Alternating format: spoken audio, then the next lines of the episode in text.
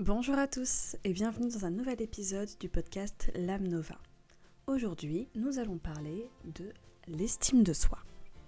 Je vous ai déjà parlé de la confiance en soi, je vous avais parlé de l'amour de soi.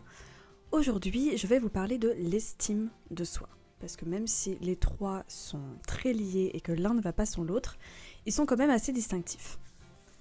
La confiance en soi, c'est se dire qu'on est capable. Je vous en avais déjà parlé lors du dernier épisode d'ailleurs, que la confiance en soi, c'est être persuadé qu'on est capable de déplacer une montagne par la seule force de nos bras. L'amour de soi, c'est se dire que l'on mérite.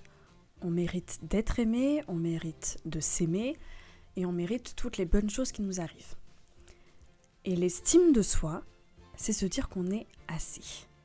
On est assez fort pour accomplir ce qu'on a envie d'accomplir, on est assez intelligent, on est assez digne d'amour, digne d'intérêt, digne de, respect. Bref, nous sommes assez. Le fait d'être assez, ça ramène beaucoup à la notion de valeur. Quelle est la valeur que vous vous donnez?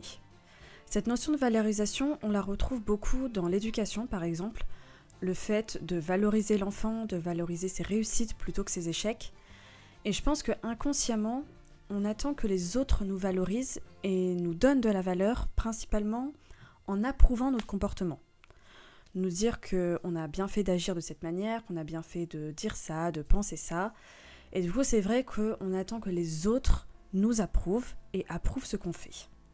S'ils approuvent ce que je fais, ça veut dire que ce que je fais a de la valeur, ça veut dire que j'ai de la valeur, ça veut dire que je suis assez. Je ne sais pas si vous comprenez un petit peu le chemin de pensée. Alors je sais que c'est assez compliqué de se détacher de l'approbation d'autrui pour nous donner notre propre approbation. Je sais qu'aujourd'hui, si je suis aussi dur avec moi-même, c'est parce que je veux prouver et me prouver que je suis assez. Je vais vous donner un exemple un peu plus concret. Euh, j'avais très peu d'estime de moi dans tout ce qui est scolarité. Parce que j'ai été fâchée, ou on va dire que je suis encore un peu fâchée avec la scolarité en général. J'étais pas ce qu'on appelle une bonne élève, euh, pas dans le comportement, mais plus vraiment dans la notion bah, d'apprendre les choses, j'avais beaucoup de mal. Et du coup, j'avais l'impression de n'avoir aucune valeur et de n'être absolument pas approuvée par la société parce que j'avais 600 maths, parce que je ne suis pas allée au lycée général et parce que concrètement je n'ai pas mon bac. Et ça a été assez difficile pour moi de me dire ok, bah je sais pas compter sans compter sur mes doigts, je fais beaucoup de fautes d'orthographe et il y a certaines dates d'histoire, euh, je sais pas où elles sont passées, mais en tout cas elles me sont pas en mémoire. Et de me dire qu'en fait ça ne définit pas qui je suis ni la valeur que je peux me donner. C'est pas parce qu'il y a certaines choses que vous ne savez pas, là je parle de scolarité parce que c'est mon cas concret, mais ça peut être un million de choses différentes. C'est pas parce qu'il y a des certaines choses que vous ne savez pas faire que ça veut dire que vous ne valez rien. Et plus important, ça ne doit pas laisser les autres l'opportunité de vous dévaloriser. La valeur que vous vous portez, c'est vous qui vous la donnez avec vos propres critères.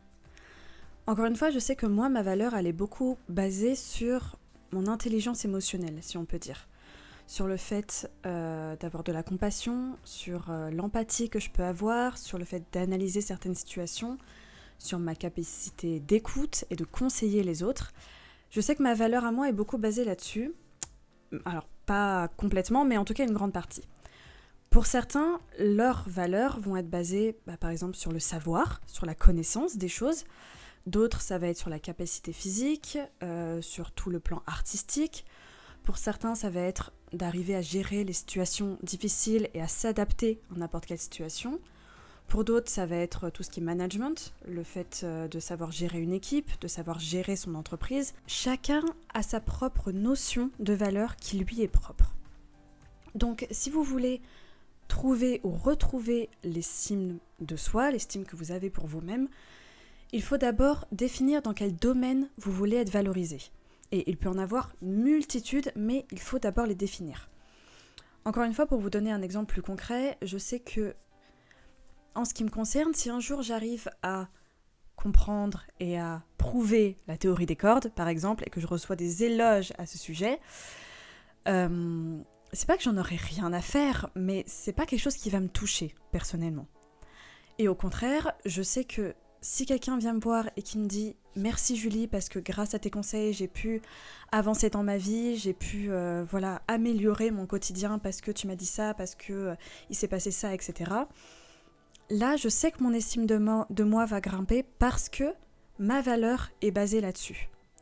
Donc, trouvez les domaines dans lesquels vous voulez être valorisé et travaillez ces domaines en vous donnant votre propre notation, si on peut dire que ça comme ça. Aujourd'hui, je sais que ma valeur est basée euh, sur, sur mon intelligence émotionnelle. Je sais qu'une partie de ma valeur est aussi basée sur le fait d'avoir une bonne hygiène de vie, sur le fait de manger équilibré, de faire du sport régulièrement.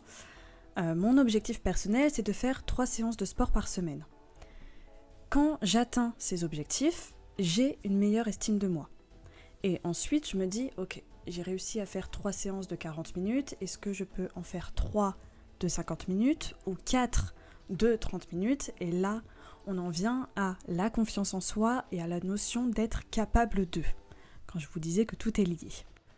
Plus vous travaillerez sur la valeur que vous vous donnez et sur ce que vous pensez être valorisant pour vous, plus vous allez vous sentir capable de faire des choses. Et du coup, plus vous aurez confiance en vous. Et plus vous aurez confiance en vous, plus vous réussirez à vous donner de l'amour. C'est pour ça que je vous disais que la confiance en soi, l'amour de soi et l'estime de soi sont très liés parce que l'un ne va pas sans l'autre. Et du coup, je vous conseille vivement d'aller écouter bah, les deux épisodes que j'ai fait là-dessus sur la confiance en soi et sur l'amour de soi. L'estime de soi est liée à la notion d'être assez, de se sentir assez, de se sentir suffisant, entre guillemets. Et pour ça, il faut avant tout se le prouver, comme je vous l'ai dit juste à l'instant, mais je pense qu'il est aussi important de se le dire. Donc à la fin de cet épisode, je vous invite à faire cet exercice. C'est de soit vous l'écrire, soit de vous le dire devant un miroir, de dire je suis assez. Je suis assez intelligent ou intelligente, je suis assez courageux, je suis assez digne de confiance, digne d'amour, digne de respect, digne d'intérêt. Je suis assez. Et croyez vraiment en ce que vous dites ou en ce que vous écrivez. Et à chaque fois que vous avez l'impression que votre estime de vous baisse, refaites cet exercice autant de fois que nécessaire. Vous êtes assez. Dites-le vous, prouvez-le vous, et prouvez-le un peu aux autres aussi. C'est la fin de cet épisode, j'espère vraiment qu'il vous aura plu. Euh, encore une fois, je vous invite à aller écouter les deux derniers épisodes que j'ai fait sur la confiance en soi et sur l'amour de soi, parce que, encore une fois, les trois sont très liés et pour moi l'un ne va pas sans l'autre, donc je vous invite vivement à les écouter également. Et puis euh, sinon, je vous embrasse très fort, je vous dis à bientôt pour un prochain épisode et à tout de suite sur les réseaux. Ciao